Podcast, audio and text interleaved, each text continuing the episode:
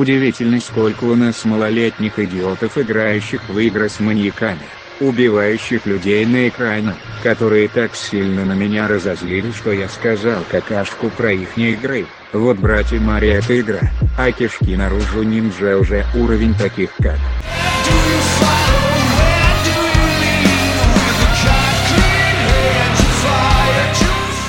Всем привет, это Биг Подкаст. И у нас на связи эксперт по всему на свете Андрей Распопов. Добрый день.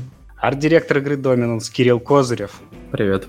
Меня зовут Андрей Захаров, и сегодня мы обсудим, каково быть инди-разработчиком, новости, которые все уже обсудили, а также Bard's Tale 4. Кирилл, да. рассказывай, что такое игра Dominance, как ты к этому пришел, а, обычно я всегда, когда такие вопросы задают, я начинаю «Добрый день, я Кирилл, я алкоголик».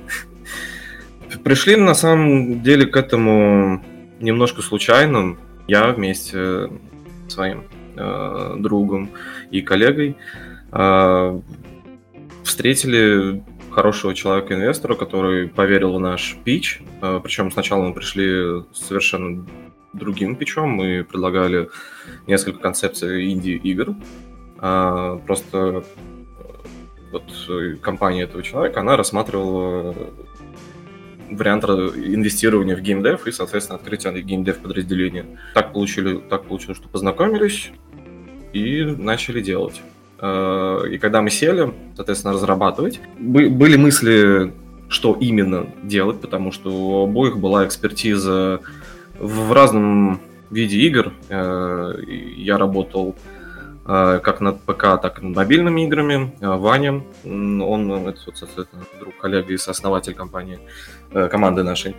У него чуть больше было опыта в мобайле, но и ПК-игры тоже выпускал. Одна из них до сих пор есть на Стиме, Star Story.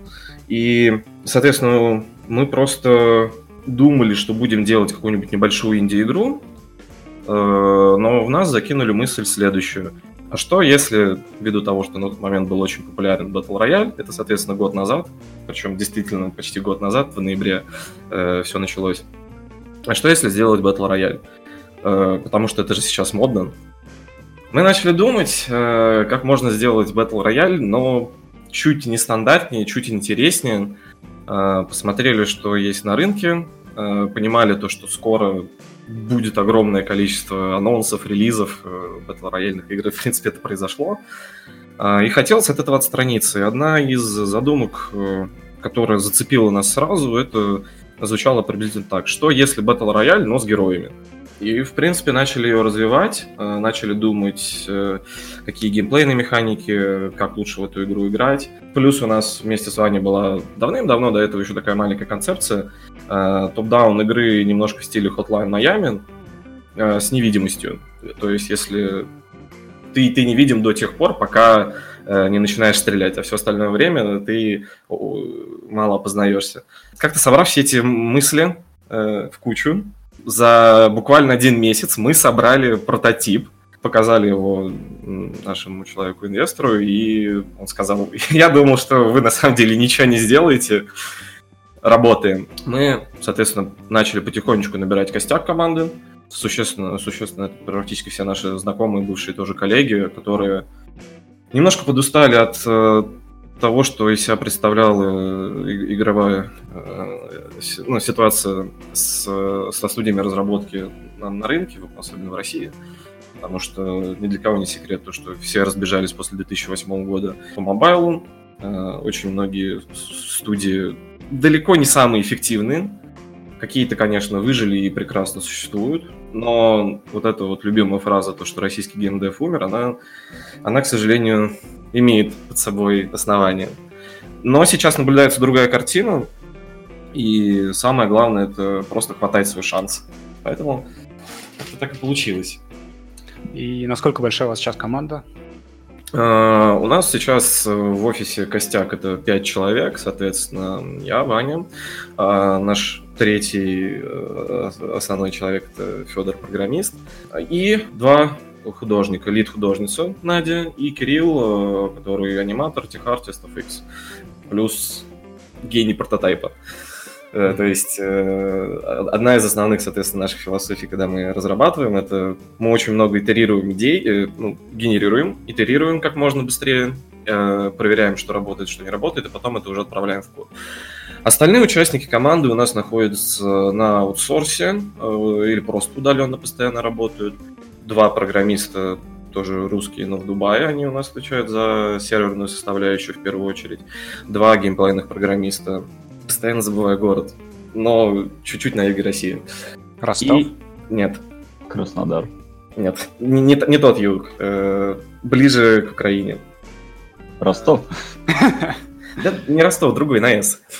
Вспомню, скажу, мне нужно будет открыть карту. Еще несколько художников по окружению, по персонажам. Это уже более такая наемная сила, потому что пока работа с персонажами у нас была отложена на, на, на поздний этап, потому что в первую очередь мы уделили внимание, внимание именно э, полировке геймплея и функционалу, чтобы как можно меньше всего разваливалось. Плюс наемная сила худо... А, э, в Волгограде у нас находится художник по оружию, в Минске художник по окружению, э, 3D, в смысле все в 3D, и концепт художник по оружию из Малайзии. Тоже до дольки южно. То есть того где-то 15 человек. А, приблизительно, да, плюс-минус. Расскажи немножко про сам концепт, потому что я вчера зашел в бета-версию, и я подумал, что это глюк, что меня не видно.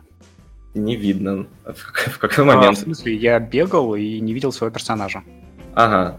Э, если ты это делал на карте практики, да. там, там, там есть такой баг. Это, это не задумка, это баг. Ага. Так что не переживай. Ну тогда а, расскажи про задумку. А, задумка следующая. Э, ввиду того, что это топ-даун э, шутер, и он мультиплеерный, э, хотелось, конечно, сохранить какой-то элемент тактики и выживания, чтобы никогда не было у тебя никогда не было полной информации о том, что делает другой персонаж. И когда мы играем, например, в 3D-шутеры, ну, мы видим только то, что у нас впереди. И вполне логично то, что мы не видим ничего позади нас. В топ-дауне это вот хорошо решается вот такой системой, которая называется Fog of War, мы называем, ну, по крайней мере, ее называем фовом, где те объекты, которые, не, которые загораживают тебе линию обзора, э, соответственно, будут прятать для тебя и противника. Но при этом будут какие-то подсказки вот в виде аудиоволн э, визуальных э, и самого, собственно, звука, э, которые позволят тебе пытаться найти этого противника. Само оружие Сейчас э, у нас, кстати говоря, тоже э, пережил модификацию. Его можно апгрейдить. Э, у него есть три тира, и каждый раз, когда ты находишь одинаковую пушку, ты, соответственно, так получаешь.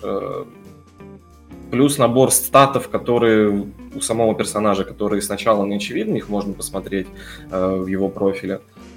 И все вот эти вот задумки, они позволили нам создать систему, которая внешне выглядит достаточно простой, ну, возьми пушку и начинай стрелять, но с, при этом вроде как есть глубина, которую, соответственно, если изучить и в ней покопаться, то тогда ты сможешь максимально эффективно играть, э, выбрать того персонажа, который тебе будет больше по душе, стараться билдовать его, э, набирать для него и как вооружение, так и экипировку, и быть именно максимально эффективным этим. У нас, собственно, вчера как раз-таки был случай, когда один из игроков э, понял особенность красного игрока, ну, сейчас у них у всех условное название красный, например, э, что, что в перекате он может очень сильно э, поранить тебя мили оружием.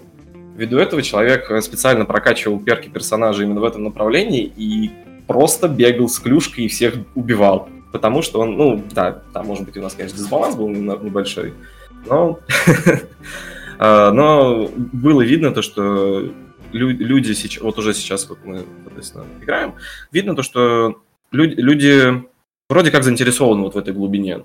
Сначала кажется, что просто, но на самом деле мы, мы предоставляем что-то еще посерьезнее. И какая у вас цель в итоге? Потому что вряд ли вы будете всерьез бороться с Fortnite. Или а, вы нет, серьезно собираетесь нет. бороться с Fortnite? Нет, ну, конечно, нет. Э, феномен Fortnite на самом деле всех ошарашил в любом случае, потому что казалось то, что как только он появился, да вроде не, не будет страшно. Потому что уже есть PUBG, и все играют в PUBG. Но оказалось то, что эпики знали, что делали, в какую аудиторию бить. Э, отобрали, я думаю, долю, долю детей при всем желании там действительно их многовато. У Майнкрафта сделали им новую такую любопытную игрульку. Нет, конечно, бороться с, с гигантами, но это с ветряными мельницами. Цель простая, сделать хорошую мультиплеерную игру, интересную. Будем привлекать э, в первую очередь геймплеем, визуалом. Э, естественно, будет доля лора и максимальной открытостью относительно нашей разработки. Собственно, поэтому мы сейчас просто раздаем ключи всем, кто хочет, кто может. Пожалуйста, приходите, играйте. Нам сейчас вот работа с людьми очень помогает улучшать ее уже на таком раннем этапе.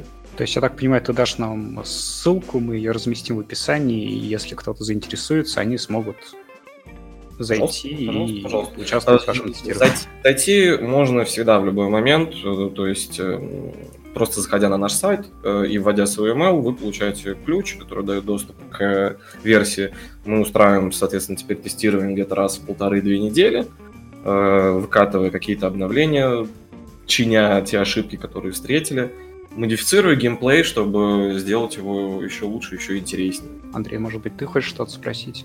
А, Да нет, э, меня на самом деле порадовало заявление по поводу открытости разработки. И, да, это одна из тех вещей, которых многим не хватает, когда люди ждут а, патчи или отзывов от разработчиков неделями.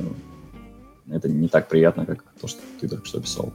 Ну, на самом деле, как бы многие все-таки говорят, там ведут свои дев-блоги, мы рассказываем, когда у нас есть, ну, мы тоже говорим только тогда, когда у нас есть что рассказать, но мы не стали, во-первых, делать Early Access, пока мы находимся в Steamworks, то есть у нас игра не открытая для Steam странички. Мы, мы поняли один момент после того, когда вот, э, люди в офисе начали играть, там наши знакомые стали играть. Чем раньше мы будем собирать вот эти вот мнения людей, э, тем нам проще э, улучшать геймплей. Потому что вот это, это наше вот сейчас мото на протяжении года разработки. Э, геймплей в первую очередь. То есть э, вы уже год занимаетесь проектом, Да, а планируете закончить? Ам, Расчет идет на приблизительно конец. э, э, Так, сейчас. Ну, скорее всего, где-то конец весны следующего года. Не, далеко не весь контент, э, может быть, будет с точки зрения того, что, может быть, не все персонажи. А, потому что там планируется их э, от 20 до 40 максимум.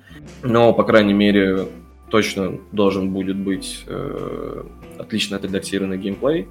А, точно будет хорошая серверная стабильность, будет мета-геймплей, э, соответственно, там и магазин с косметикой, ну, как-то монетизироваться надо же.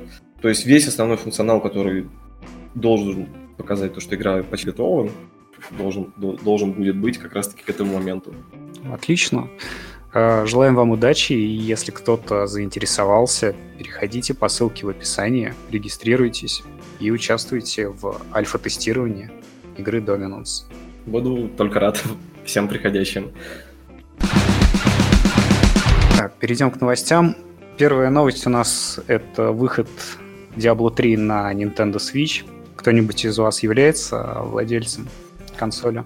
А, К сожалению, нет, но э, очень хочу купить, и это только что для меня сделала вот эта новость, она для меня еще сильнее продала Switch, потому что Diablo 3 я так и не прошел, я остался на втором акте, и кажется, вот наконец-таки тот формат, который мне точно больше всего понравился бы для Diablo.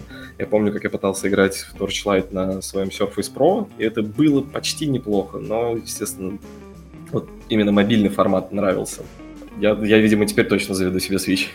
Но я Diablo прошел, наверное, сотню раз и готов пройти в 101, и это действительно для меня продажа консоли, тем более, что 2 ноября, когда выходит Diablo на свече, будет э, конференция BlizzCon, на которой Blizzard что-то готовят по вселенной Diablo.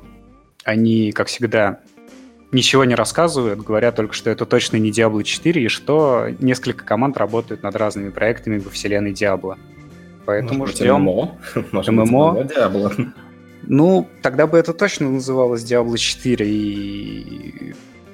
Ну, не знаю, очень много вариантов. Кто-то говорит про карточные игры по Diablo, кто-то говорит про мобилку. Возможно, они решат ввести еще одного персонажа, как, как э, некроманта, соответственно, как раз под релиз игры на Switch. Это было бы весьма неплохо, и это продало, бы игру еще раз для меня э, без Switch, но при этом на тех платформах, на которых я уже играю.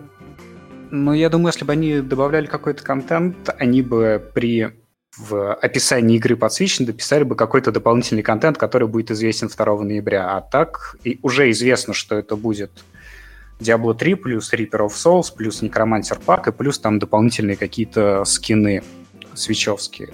Чего-то дополнительного под Switch мы точно не ждем. Ну и Некроманта они добавили, потому что сообщество просило на протяжении многих лет добавить именно Некроманта. Не знаю, посмотрим. Андрей, ты вообще играл в Diablo, нет?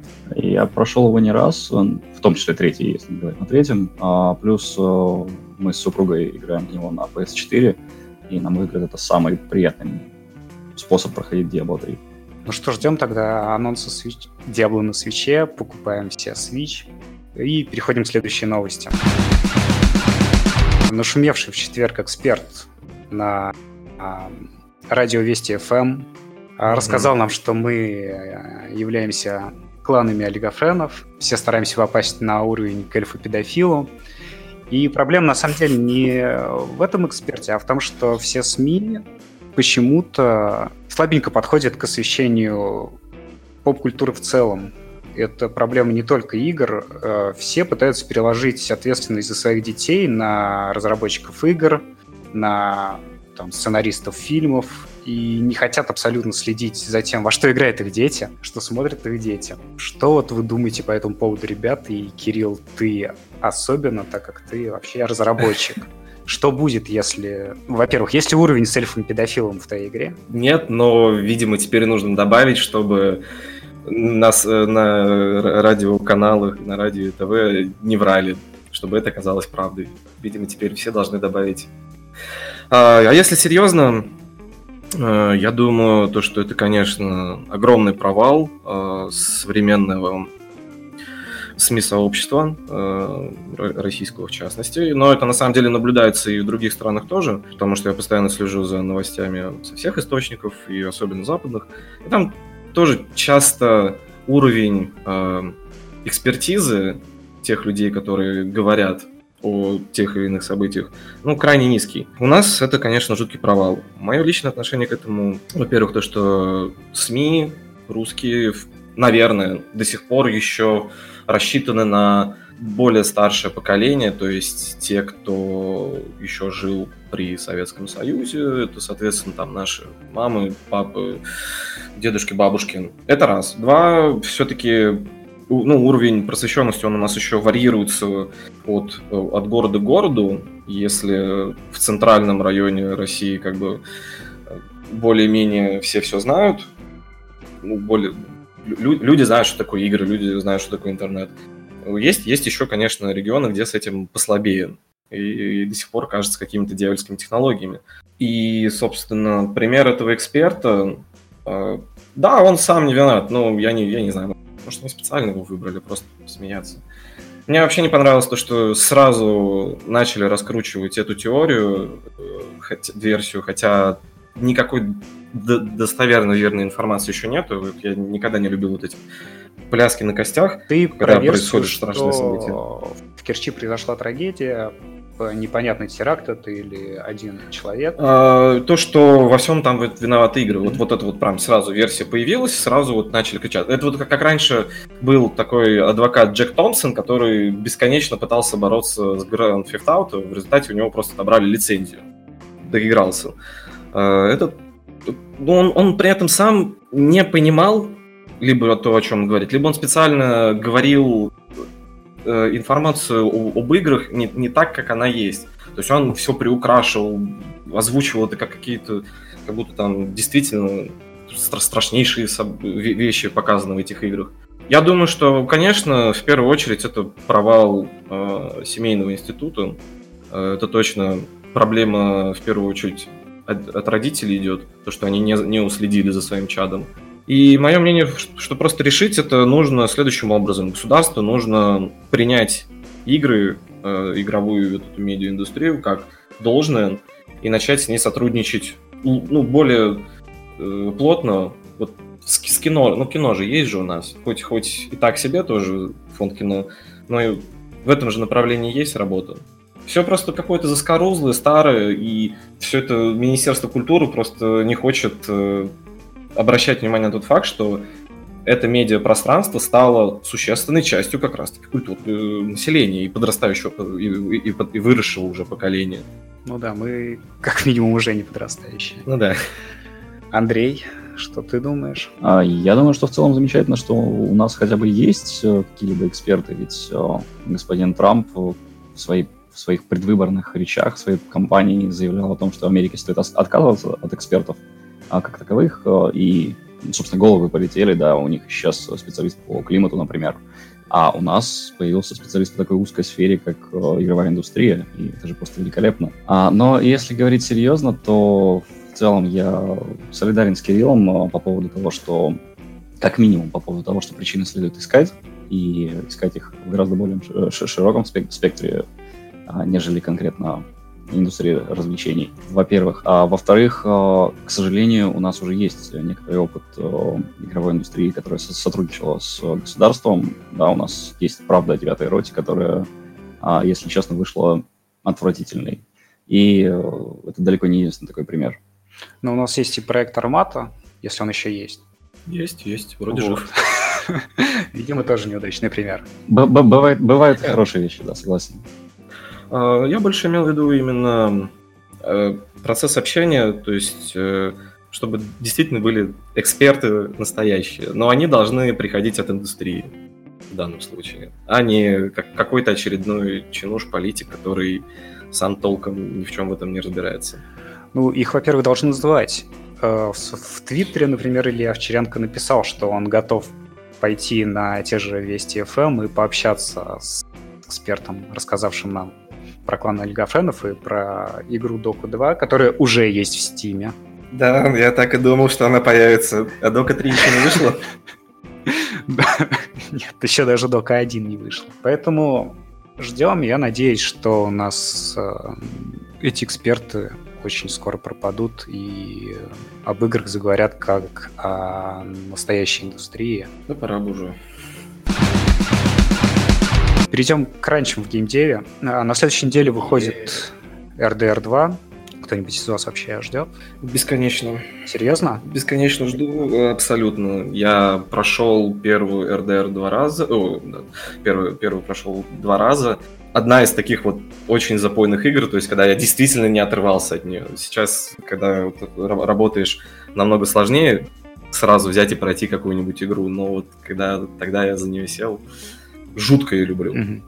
Прям всем сердцем. Поэтому жду, жду, жду, что получится. Есть, есть опасения, но надеюсь, что они не сбудутся. Несмотря на наличие консолей, я, пожалуй, дождусь RDR 2 все же на ПК, как любую другую игру Rockstar. Не знаю, почему так случается, но именно так. Правильно ли я понимаю, что в RDR 1 ты не играл? А, нет, до сих пор не играл. Если честно, я до сих пор GTA 5 не прошел. Вот. Ну, потому что... А, я, мне кажется, ее невозможно пройти. Ну, я имею в виду сюжет, сюжетный кусок э, GTA 5 я до сих пор не прошел. Я тоже. Я про него и говорил. Я тоже где-то там остановился и понял, что у меня нет времени вообще столько. Вот, вот, так вот, вот, к выходу RDR 2 разработчики из Rockstar начали рассказывать о каких-то невероятных кранчах. Э, кранчи — это ну, обычные переработки. Э, правда, в геймдеве почему-то принято считать, что это что-то ну, нестандартное. Ну, и даже наделили это отдельным словом. По 100 часов в неделю люди работали, чтобы выпустить игру, и почему-то заговорили об этом не на этапе разработки с своим руководством, а в СМИ за неделю до выхода игры. Кирилл, давай, рассказывай нам про кранчи. Ну, собственно, и в том числе я вижу тут есть приписка «Кровь, пот и пиксели», как раз-таки книга, которую я не так давно прочитал с большим удовольствием. А, кстати говоря, единственное, что совет, не читайте ее на русском. Я-то читал ее Ужасно. вчера на русском. Где это был раньше? Там, там, там очень плохой перевод. Нет, ты про второе издание от Альфины? Да, их, их же теперь два. А, а, нет, второй я не знаю. Я, я, я просто видел пример русского перевода оригинального, mm-hmm. ну, то есть первого, наверное, получается как раз. Там, там было плохо. Если есть более качественный перевод, это замечательно. Тогда, тогда это хорошо. Кранчи, в принципе, в индустрии это норм, ну, и, соответственно, вот я думаю, ты тоже в книге уже узнал, то, что кранчи считаются нормой, и для большинства людей в этой сфере а, это, это воспринимается как должное. И я скажу на самом деле почему. Потому что люди действительно любят свое дело. Люди, людям нравится без конца сидеть, моделить, программить, решать какие-то задачи.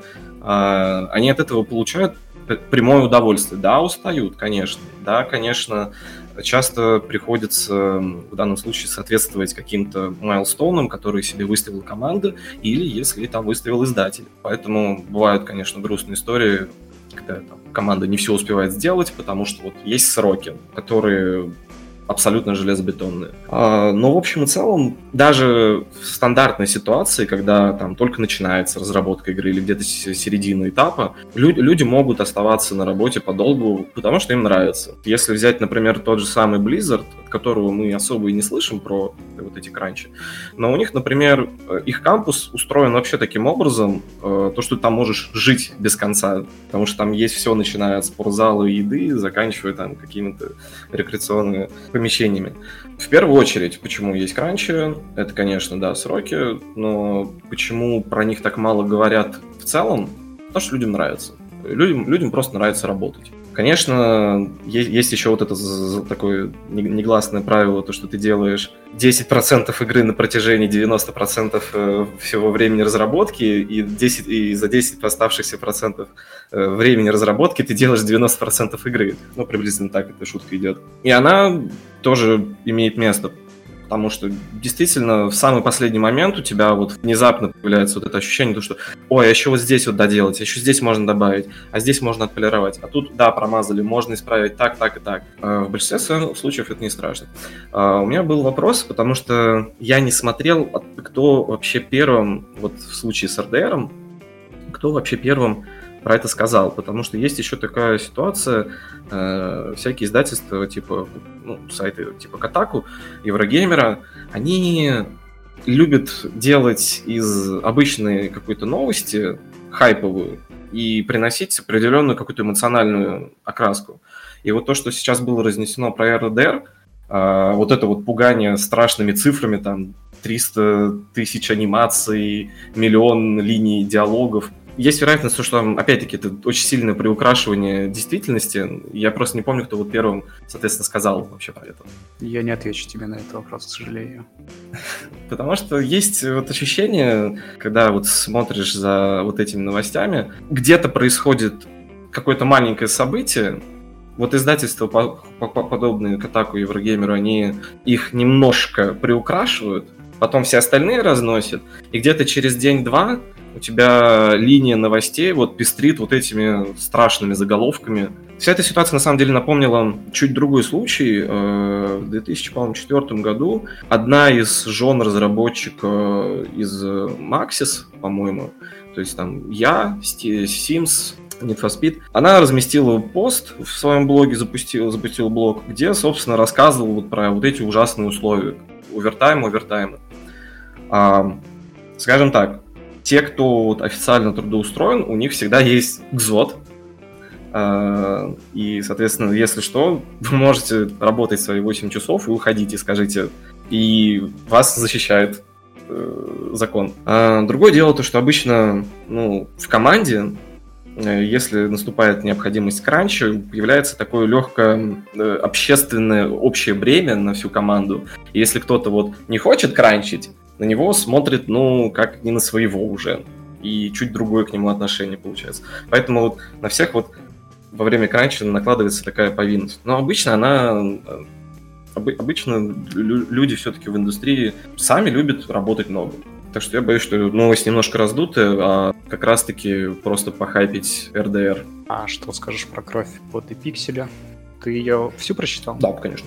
Насколько у вас ситуация похожа хотя бы на что-нибудь из книги? Принципиально нет, но э, в других э, студиях, командах у нас как раз-таки сейчас достаточно уникальный случай. Мы, работ... ну, мы работаем, работаем порой побольше, у нас как бы нужен выходной, взял выходной, все дела, там, занялся своими делами. Но, в общем, в целом мы действительно работаем там практически каждый день, что-то делаем. Есть, как бы, да, стандартный регламент, там, пять дней в неделю мы в офисе встречаемся, грубо говоря. Хотя часто мы можем кто-то взять в, в тот или иной день остаться работать из дома. У нас команда очень сознательных людей, которые вот мы друг в друге уверены, поэтому вот наш костяк — это просто такой уникальный случай, где мы не сильно завязаны на деньги, а сроки мы просто хотим соблюдать, потому что мы хотим сделать все-таки игру своевременно, и пока все получается. Но в других командах, да, я встречал других студиях я встречал такие ситуации похожие. И какие-то творческие разногласия, когда издатель просто ставил ногу э, на стол, не знаю, куда нужно поставить ногу, чтобы сказать, все, кровь, кровь из носу сделай. Э, соответственно, там урезали какие-то вещи. Такие ситуации встречаются, более-менее похожие. То есть, вот если честно скажу так, вот «Кровь, пот и пиксель» — это, наверное, книга, если ты разработчик и хотя бы в нескольких студиях работал, командах, ты, скорее всего, что-то из этого встречал, и для тебя эта книга как вот такое ель, еле на душу, просто дает тебе понять, что не ты один такой, и у, все, у всех бывают проблемы подобные. Если ты, соответственно, человек не из индустрии, но тебе интересно узнать, а абсолютно точно эту книгу стоит почитать. Просто чтобы понять то, что игры делать это тоже не совсем весело, не совсем э, одно раздолье. Это совсем не весело, что... я бы сказал. Это такая же работа, как э, любая да, другая работа. Да, ну, когда ты говоришь, до, до сих пор как бы, когда ты говоришь, я делаю игры, первое впечатление у многих людей, это, конечно же, незнакомых сильно с тем, что такое вообще игра, и это ощущение, ой, да он там в игрушки mm. играет. Это не так. Андрей, ты добавишь что-нибудь? Ну, так как к геймдеву я имею отношение весьма опосредованное, ну, так, Гамасудру почитываю. В общем-то, этим, этим это все ограничивается. А, и, кстати говоря, на Гамасудре была вполне себе вменяемая точка зрения по этому поводу с э, парой ссылок, а, что как бы, ну, это то, что, то, что Кирилл только что рассказал, что это нормально, и, в общем-то, в, в, в, по собственному желанию можно было продлить себе, скажем так, рабочую неделю, рабочий день а, и прочее, и прочее. В тех местах, где работал я, я зачастую встречал не, не, не просто кранчи как таковые, я встречал людей, которые оставляли комиты в час ночи, и для них это было нормально. То есть э, людям нравится просто то, что они делают это нормально даже тогда, когда до релиза продукта еще месяц, не полгода. Поэтому, как бы, да, вытаскивать такое на свет и преподавать как, как сенсацию, это ну, достаточно странно. Если посмотреть на историю наших комитов в проекте, будет казаться то, что никто не спит никогда. Ну, да. У нас я, так получается, то, что... Я имел в виду в, одно, в, в одной там зоне, да. Да-да-да. Да-да-да. По-моему, на этой неделе в Steam вышла Mark of the Ninja Remastered. Кто-нибудь играл? Э, в оригинальную? Вообще в, Марк, вообще в любую. Я, я чуть-чуть запустил, когда купил, и опять-таки времени не было. У меня вообще огромное количество игр в библиотеке Steam, когда я их, покупаю, и они у меня лежат и ждут своего часа. Я там, например, только сейчас доигрываю Ведьмака третьего. Мало чего могу сказать про эту игру, слышал только хорошую, конечно, про нее. Я безумно люблю ну, три игры от Клей, которые вышли, собственно, одна за одной. Это два Шенка и of the Ninja. И, собственно, третья... А, Шенк играл, да. Вот. И треть, третья является, на мой взгляд, одним из лучших стелс-экшенов тех, тех времен, а, даже несмотря на то, что она полностью двухмерная. Mm-hmm. Тогда я расскажу, потому что я Марко the Ninja прошел не один раз.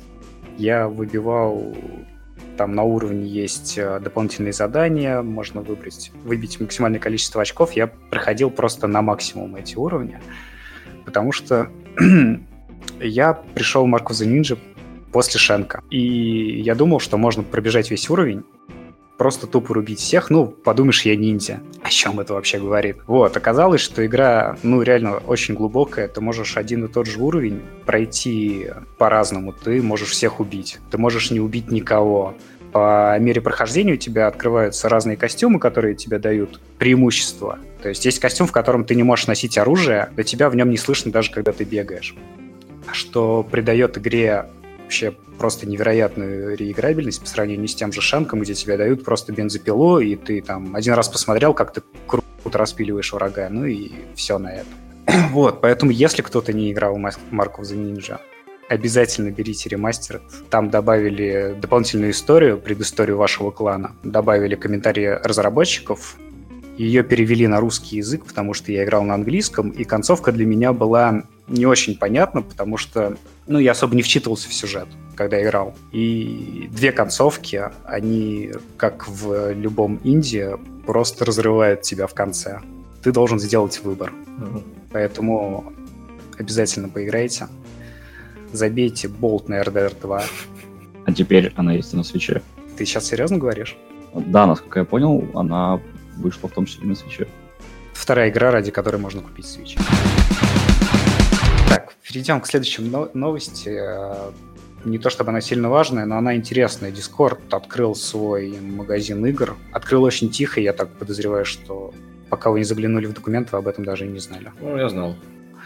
Э, давай тогда твое мнение, оно очень важно на самом деле. Немножко дам вводную. Сейчас очень много игр запускается либо в своих лаунчерах, потому что не хотят uh-huh. платить деньги Гейбу, либо сотрудничают с чем-то другим. Тот же Fortnite э, не хочет платить Google там 30% uh-huh. и просто дает скачать апк-файл на телефон на андроиде. И вот эта вот разрозненность, она очень хорошая для разработчиков игр, но для меня uh-huh как для человека, играющего в игры, не хочется иметь миллион сторов, миллион лаунчеров. Для каждой MMORPG, я помню, вообще всегда был свой лаунчер. Я просто был рад, когда у меня появилась там нормальная карточка пластиковая, и я мог покупать uh-huh. игры онлайн вот в одном месте. И не думать вообще, где мои игры. Я просто заходил в Steam и uh-huh. видел весь каталог для тебя, как для разработчика, и вообще, что такое магазины? Скажу так, то что новость любопытная, но она вызвала сомнения, потому что, ну, как ни крути, основа PC-маркета сейчас это, естественно, Steam. А, Discord, пока оставаясь, опять-таки, тоже на ПК-платформе, соответственно, пытается немножко оттяпать кусочек, который а, и так уже занят вот Гогом, Э, но у Гога, соответственно, своя определенная все-таки ниша. Они выбрали вариант эм, как бы, улучшения старых игр, чтобы они до сих пор работали. Э, и мне кажется, что это очень было хорошее решение, то есть не делать еще один маркет. Поэтому, мне кажется, Origin так не интересен, э, потому что это всего лишь игры я были, и зачем на нем выпускаться, когда есть Steam, потому что на Origin меньше базы, в принципе, пользователей. То есть они просто попытались сделать свой Steam без каких-либо изменений. А Ubisoft и их Uplay, как, опять-таки, платформа продавания, продажи, а, приблизительно так же действует, но у них все-таки игры чуть получше, чуть поинтереснее, чем у я, э, и, и, и меньше хейта было до определенного момента. Поэтому с Uplay смирились. Плюс они свой Uplay, конечно, засунули сразу и на консоли. Ну, как, как система, насколько я помню. Хотя сейчас я уже не знаю. Я, я давно игры Ubisoft не играю. Да и на ПК тоже. Кроме Сиджа. Сидж хороший. Играйте в Сидж. Вот. А как же Assassin's Creed? А, я, с, я с этой серией распрощался. Лучший РПГ года. Не верю, не хочу верить, не доверяю. Я с этой серией распрощался. Раньше жутко любил, но нет. Поэтому какова, соответственно, будет ниша Дискорда, потому что, чтобы им выжить и продолжить работать, ну, как бы, чтобы этот магазин действительно был интересным и привлекал а, разработчиков. Да, действительно, меньше проценты. Э, я не знаю, там сейчас какие у них еще условия размещения. Но, скорее всего, мне кажется, они будут двигаться в этом направлении того, что и привлекать в первую очередь игры для летсплееров, вот, игры для стримеров. То есть это э, то, что вот сейчас ну вот, например, были в свое время, все играли в ужастики, и вот стримеры, это было весело. Там сейчас другие инди-игры выходят, которые вот... Ты, скорее всего, может быть, даже не будешь их, в них играть сам, но ты точно посмотришь стрим про нее со своим там любимым стри... Э, стримером. Мне кажется, то, что вот именно привлечение Индии малыми какими-то процентами самой платформе, то есть большими дивидендами ей, а плюс э, продвижение через стримеров, продвижение через саму аудиторию Дискорда, то есть он уже сейчас выглядит как такая вот платформа, сообщество. Что из этого получится, сложно сказать. Ну, вроде как Discord закрепился, мы же сейчас по нему разговариваем.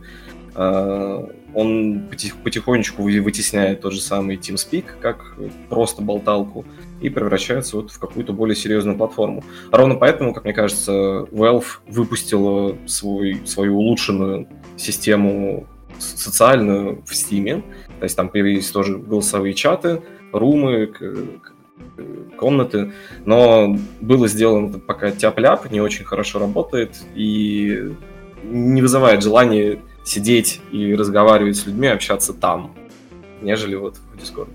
Плюс Дискордом на самом деле пользуются далеко не только в игровой сфере, очень много всяких чатрумов. Есть, например, чатрум для тех, кто интересуется юридическими вопросами, там огромное количество людей, потому что они просто пришли вот от одного ютубера-блогера. Будем смотреть. Мне кажется, что в первую очередь, конечно, будет все для Индии, таких стрими, стримибельных игр, которые вот в первую очередь рассчитаны на, на то, чтобы развлекать как, как шоу. Но ты не планируешь пока рассматривать Discord как площадку для размещения Dominance? И вот здесь выступает следующий вопрос. Эм, эм, скажем так, чем все-таки Steam определенно хорош? Это, конечно же, своим опишником, который тебе позволяет реализовывать, ну, который, соответственно, существует э, в движках общего назначения, как вот Unreal Engine, как Unity, позволяет тебе уже сократить какую-то работу с кодом, Steamworks э, позволяет тебе настраивать и, соответственно, намного быстрее итерировать твои билды, твои версии, переключаться между ними, все это хранит.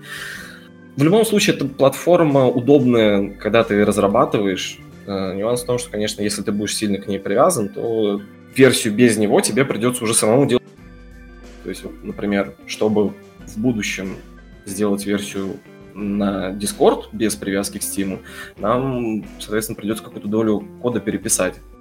Потому что сейчас мы сэкономили на этом, мы, мы не тратили время на ну, какие-то элементы сетевого кода. Потому что за нас уже все сделали, грубо говоря. Поэтому мы выбрали Steam как основную платформу для релиза, просто для сокращения времени разработки. Как ни крути, она, она удобна для разработчика. Ну и, естественно, как, как сама аудитория, все-таки самая крупная платформа. А в дальнейшем, не, на самом деле, вот, вот даже сами мы планировали размещаться и на консолях, и, кстати говоря, и на Switch мы тоже посматриваем.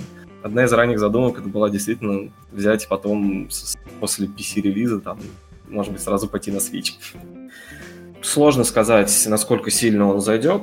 Мое предположение, что вот они будут двигаться в таком направлении. Как получится, ну, не знаю, время покажет. Андрей, ты что-нибудь ну, скажешь нам? Да, с, с, с, с точки зрения пользователя я могу только порадоваться. Во-первых, разнообразию, во-вторых, а, сама подписка Nitro, которая сейчас есть, то есть у Discord она до этого была на, на какие-то премиум фишки настроена, а сейчас же она включает в себя, как все эти Origin Access и прочие подобные вещи, набор бесплатных игр, ну, условно бесплатных, скажем так, игр, а, он довольно-таки вкусный. А, и третье положительная черта, которая есть в этой новости, это тот факт, что Дискордом мы чаще всего пользуемся, когда играем в какие-то либо онлайновые игры, в первую очередь, да, для переговоров. Соответственно, необх... отсутствие необходимости запускать Steam это, на мой взгляд, просто отлично. иногда он начинает жрать совершенно безумные объемы памяти и банально мешает играть. А, поэтому я скорее порадуюсь. Возможно, я не куплю ни одной игры в магазине Discord, но наличие такой возможности это приятно. Последняя новость на сегодня. Project Warlock. И игра от 19-летнего разработчика, так и позиционирует э, платформа GOG. игра эксклюзивно пока что расположена только на GOG, при этом э, на Steam в Greenlight до сих пор есть страница этого проекта, то есть изначально он планировался выходить там. История интересная, потому что 19-летний парень из Польши, посмотрев на то, что все его друзья играют в PUBG, в Fortnite, в эти все бездуховные шутеры, решил сделать э, свою игру в стиле шутеров 90-х. И в этом ему помог его отец. То есть парень вдохновлял, вдохновлялся старыми квейками, Дюком Нюкиным, э, Хексоном, потому что в этой игре ты играешь за волшебника с оружием, и там зачем-то есть магия. Сделана игра для 19-летнего парня, наверное, интересно но сомнительно было ее продавать. Кто-нибудь играл, а, кто-нибудь смотрел? Что видел, это такое? Ну, не играл. Я пока успел только увидеть, действительно, да, но нет. Но когда появятся деньги, я совершенно точно ее возьму и могу даже объяснить, почему и зачем это нужно. Так а вот, может быть, и не возьмешь. А, я вчера поиграл, и первое, что я узнал по закрытию игры, что на Go.com нельзя вернуть деньги за игру, если а, в ней нет багов. То есть, если просто тебе не понравилась игра, ты не можешь вернуть за нее деньги. Нельзя сказать, что она сделана на отъебись, но в нее непонятно, зачем играть. Непонятно, зачем там добавлена прокачка, например. В принципе, тебе хватает оружия. Тебе не нужно его развивать, тебе не нужно расти жизненно, в смысле увеличить свое здоровье. То есть там очень много всего наворочено, все это сделано в стилистике старых игр, но все это сделано псевдо-3D-графикой двумерными спрайтами. То есть монстры и всякие элементы окружения — это просто двухмерная картинка, которая крутится по 360, если ты ходишь вокруг нее. Уровни сделаны примерно как э, «Подземелье Кремля». Это была моя первая ассоциация. Если есть игра хуже, чем «Подземелье Кремля», можно ее привести в пример. То есть э, непонятно, зачем выпускать такую игру в э, наше время, если ты хочешь сделать какой-то алдовый, отдать дань уважения алдовым шутерам, то ты сделаешь что-то на уровне современного Дума, потому что это отличный пример шутера старой школы. Не уверен, что там есть сюжет, если он есть, что он умещается больше, чем в два абзаца, потому что я играл, и я что-то не прослеживал, в общем, линии какой-то логической между тем, что я делаю. Э, ты там три раза спускаешься в ад зачем-то, почему тебе не хватило первого раза, чтобы совсем разобраться. Но там есть э, геймплей, он тебя затягивает, ты реально просто убиваешь всех подряд бездумно. Вот это шутер старой школы. Андрей, ты сказал, что у тебя есть мысль по поводу того, зачем это брать. Да, ты меня несколько, несколько расстроил вот этим, что называется, подходом на Причины взять эту игру у меня были ровно две. Во-первых, то, что потому что я вижу по процессу, да, и как, как процесс был описан, это похоже на, собственно, те самые алдовые вещи, и э, ближайший, наверное, родственник этой игры был бы Brutal Doom. Его, в принципе, и указывают э, довольно-таки часто э, в качестве э, чего-то похожего. А во-вторых, это графика, которая похожа на то, что я в детстве воображал себе в Battletech на Sega. А, если кто не в курсе, то Battletech на Sega это была изометрическая, хотел сказать RPG, нет, это, это была изометрическая убей их всех э, с э, большими роботами, а, и мне всегда хотелось увидеть, как же это будет выглядеть из глаз э, пилота этого робота. И то, что я вижу по графике, весьма, весьма похоже на тот самый а, стиль. Но если все действительно так, как ты рассказываешь, то довольно-таки печально. С другой стороны, по поводу рефандов на Гоге, а, у меня был абсолютно противоположный опыт. А, время от времени у них есть распродажи в духе «накупи на полторы тысячи, и мы дадим тебе бесплатную чудесную игру. Я накупил, собственно, игры на полторы тысячи, получил бесплатную чудесную игру, а, одну игру, которая мне вообще незачем было, и попросил рефанднуть. И мне вернули деньги за эту игру, при этом не отобрали ту, которую я получил бесплатно. Так что, видимо, все может зависеть от того, на какого члена техсаппорта ты наткнешься. Интересно. А Кирилл, а ты что думаешь по поводу вот этой любви по старым пиксельным играм, непонятно откуда взявшейся у 19-летнего парня?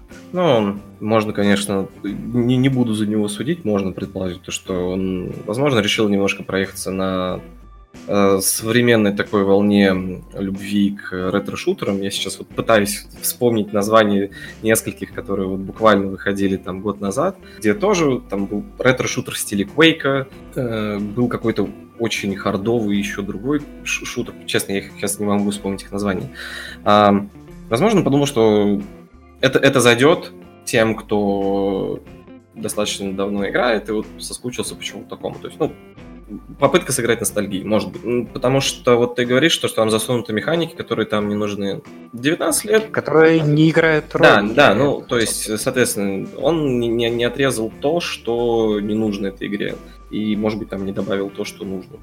Я думаю, что просто он сделал то, как ему виделось, как ему хотелось. Э, ну, проблема в том, что с малым опытом, в принципе, в разработке и в анализе игр, скорее всего, он просто взял там кусочек, там кусочек, но еще не, не выработав чувство вкуса и меры, когда ты разрабатываешь, как когда ты собираешься прототипировать и проектировать игру, он их шил не совсем правильно.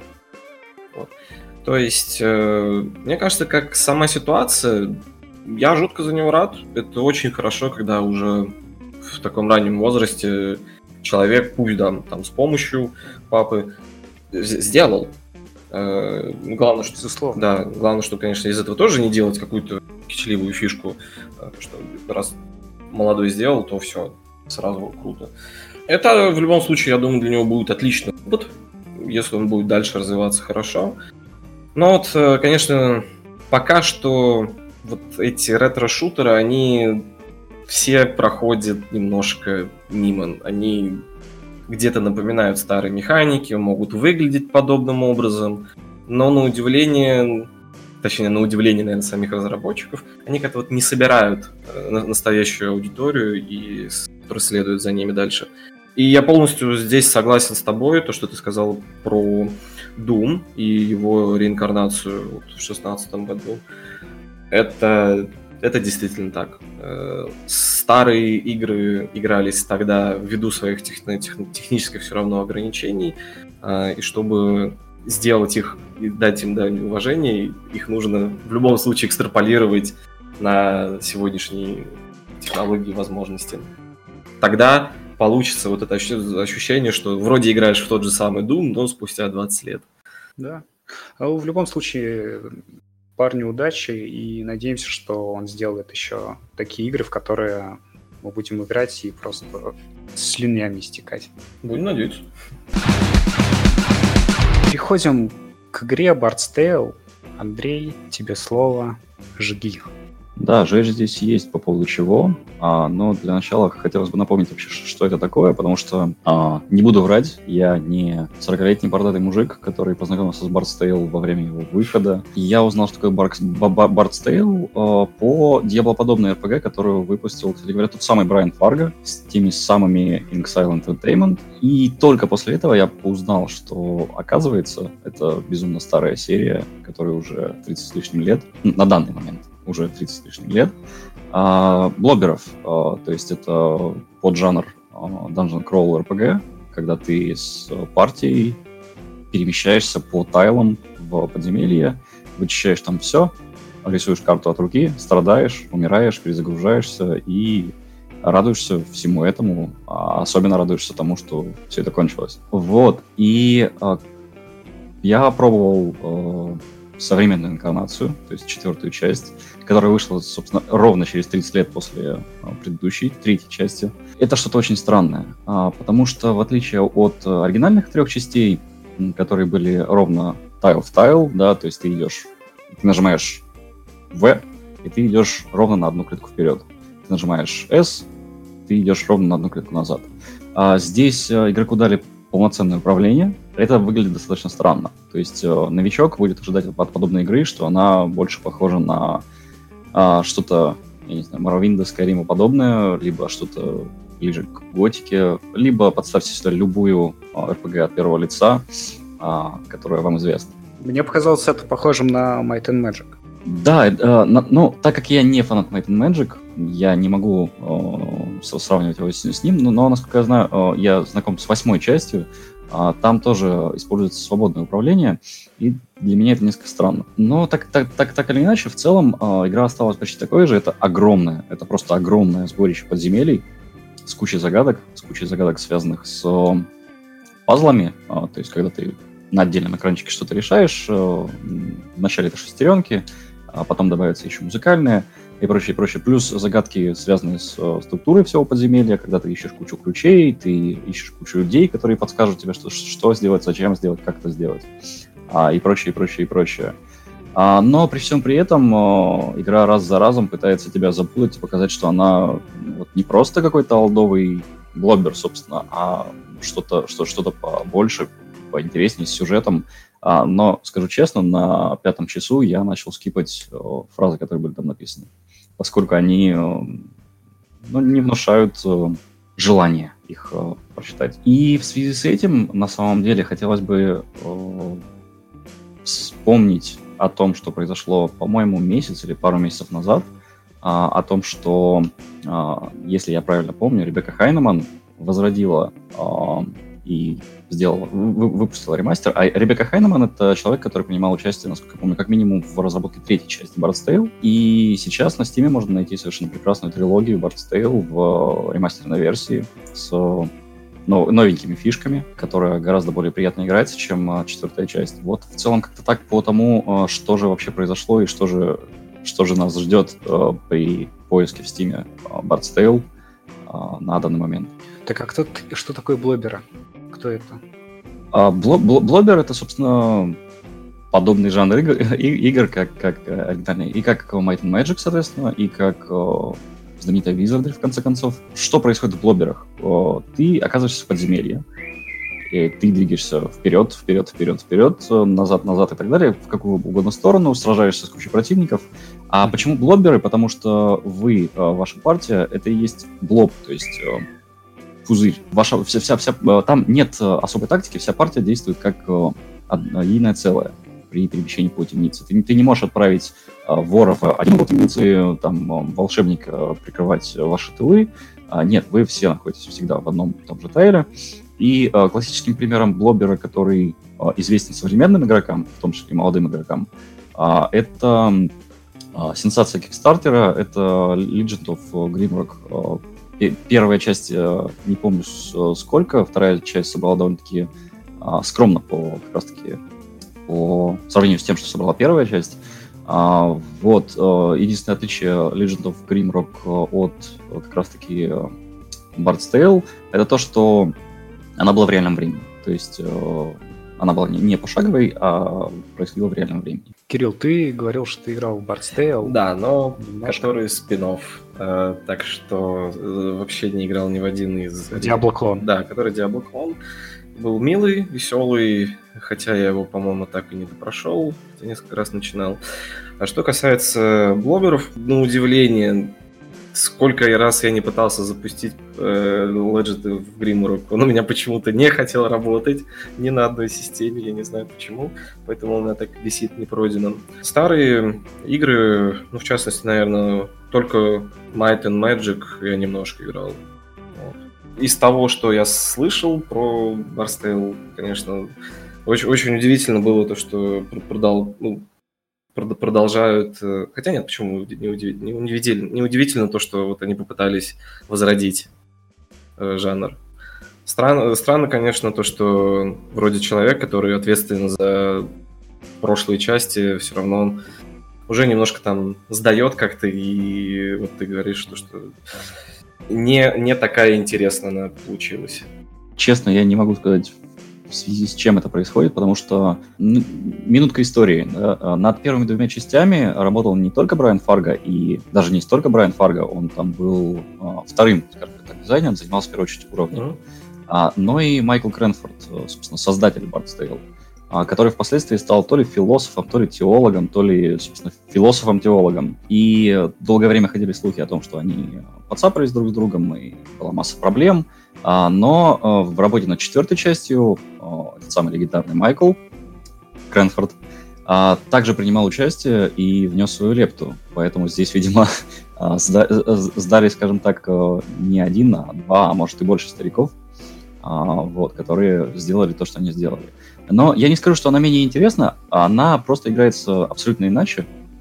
Вот, и так как это Inxile, а если кто не помнит, да, то в последнее время Inxile у нас выпустили Wasteland 2, например, а, которая стала играбельна через а, полтора года после выхода, а, то многие проблемы с оптимизацией, с загрузками, с некоторыми багами во время боев в том числе, как анимации, так и не только исчезнут через год-полтора. Вот, поэтому, возможно, за эти полтора года вы можете ознакомиться как раз-таки с оригинальными частями, а так как для каждой из темниц оригинальной части нужно рисовать отдельную карту, ну, если вы фанат подобного, то за полтора года, возможно, и удастся их пройти. Рисовать ты имеешь в виду на бумажке? Или... Да, э, да. Э, в третьей части появилась возможность автокарты, э, которую, кстати говоря, в Legend of Grimrock точно так же можно выключить отрисовку карты автоматически и запастись листочком. Это отдельная боль и это отдельное удовольствие. Вот. Кстати говоря, забавный факт по поводу сложности и преодоления сложности.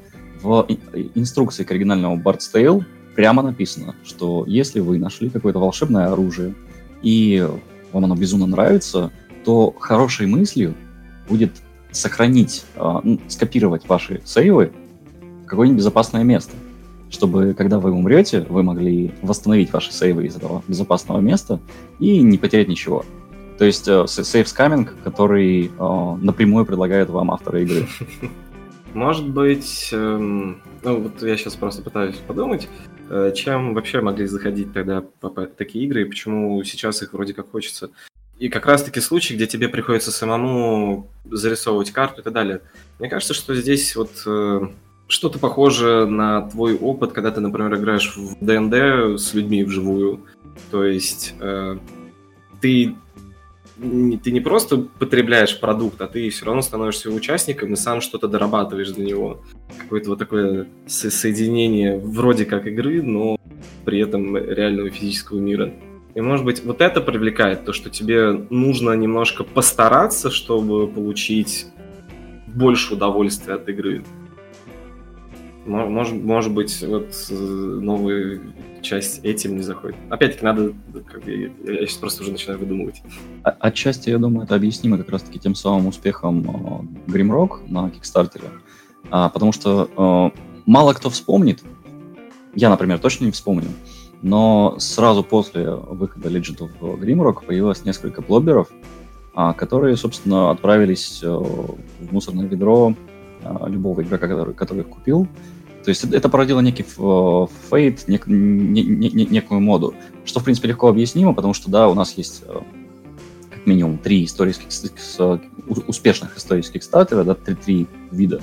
А ты туда можешь прийти с именем, как, например, тот самый Брайан Фарго, как э, туда пришел э, Шефер из Double Fine, да, и заработал там по 2-3 по миллиона они получили на свои проекты а ты можешь туда прийти и э, огрести какой-то средний успех, э, как, например, Battle Chasers, э, довольно неплохая игра с великолепным артом, а, либо ты можешь взорвать Kickstarter, будучи никем.